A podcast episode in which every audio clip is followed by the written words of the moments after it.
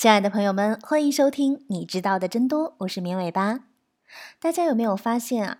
这两天我们的朋友圈被三个人刷屏了，一个是排队等的士的任正非，一个是坚决为快递小哥出头的王卫，还有一个是豪气做慈善的马化腾。感觉深圳的这些企业家正在用他们的方式影响着整个中国，甚至是整个世界。我们首先来说说任正非，网友给他的评价是两个字：务实。前天晚上，在上海虹桥机场，七十二岁的华为创始人任正非独自推着行李箱在排队等候出租车，没有助理，也没有专车，有的只是那踏实的笑容和操劳的皱纹。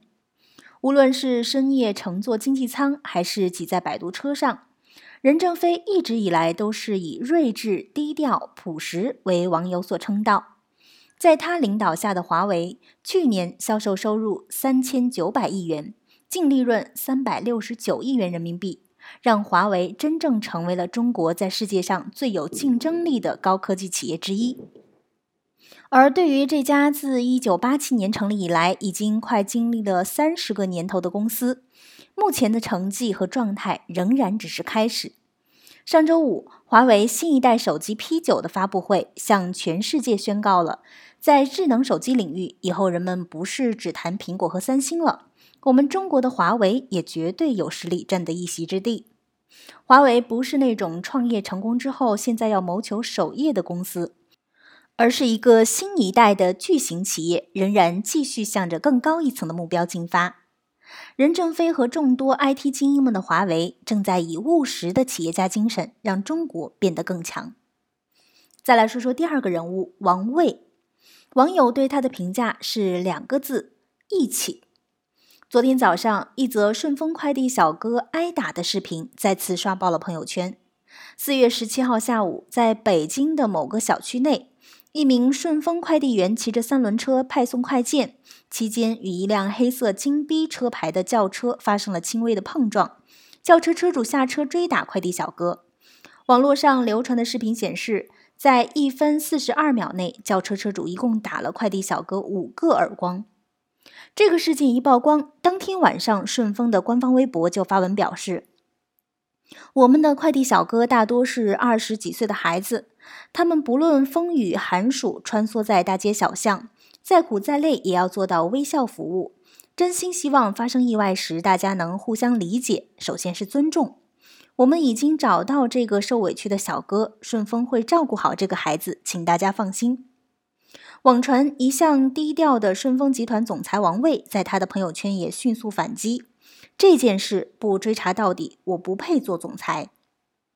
昨天，顺丰集团也继续就此事发表声明，说我们非常感谢大家对顺丰小哥的关心。顺丰集团对于此次暴力事件非常震惊，并已指派集团高层跟进处理后续事宜。目前已向警方报案，并安排小哥进行伤情鉴定。公司坚决主张依法维权。相信公安机关会依法严肃处理此事。同时，我司态度如下：一、鉴于对方反复殴打小哥，行为极为恶劣，我司不同意对方调解诉求。对于这种寻衅滋事现象，建议追究刑事责任。第二，以后如果发生类似的事情，顺丰仍然将依法维权，对员工的合法权益保护到底。第三，服务行业十分辛苦，需要彼此理解和尊重。希望大家以此为鉴，共同维护社会公平正义。其实啊，所谓企业做的是生意，靠的是人心。人们最关心这件事情后续进展的，一定是其他的快递员。他们都很想知道，快递这个或许是被很多人瞧不起的行业，究竟有多少人会重视？当他们挨打了，老板和公司会管他们吗？而王卫和顺丰的反馈很清楚的告诉他们，每个人的权益都应该得到保护。再来说说豪捐股票的小马哥，网友对他的评价也是两个字：大方。昨天，马化腾宣布将捐出一亿股腾讯股票作为公益慈善用途，将会透过各家公益慈善组织和项目，支持在中国内地为主的医疗、教育、环保等公益慈善项目，以及全球前沿科技和基础学科的探索。目前，腾讯控股的股价正值历史高点，也就是说，马化腾个人一次性就会捐出一百六十五亿港元的资金，用作慈善用途。马化腾表示，通过十年的公益实践和探索。日益感到需要一个更长远、更高效的系统规划和架构，以善用财富回馈社会。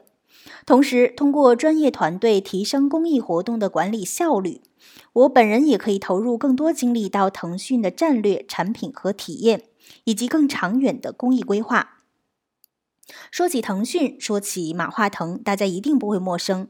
这个目前中国七亿人都离不开的公司，是深圳的典型代表。正将中国的互联网带向一个新的高度，而就在昨天，微信的企业版正式上线，腾讯也正在对中国互联网的现在乃至将来带来巨变。好的，以上就是本期节目的所有内容了，感谢大家的收听。如果你需要了解节目的文字内容，可以关注“绵尾巴”的微信公众号。直接搜索“绵尾巴”三个字的全拼就能找到了，也欢迎你对绵尾巴提出你的意见和建议。那么下期节目我们再见吧，拜拜。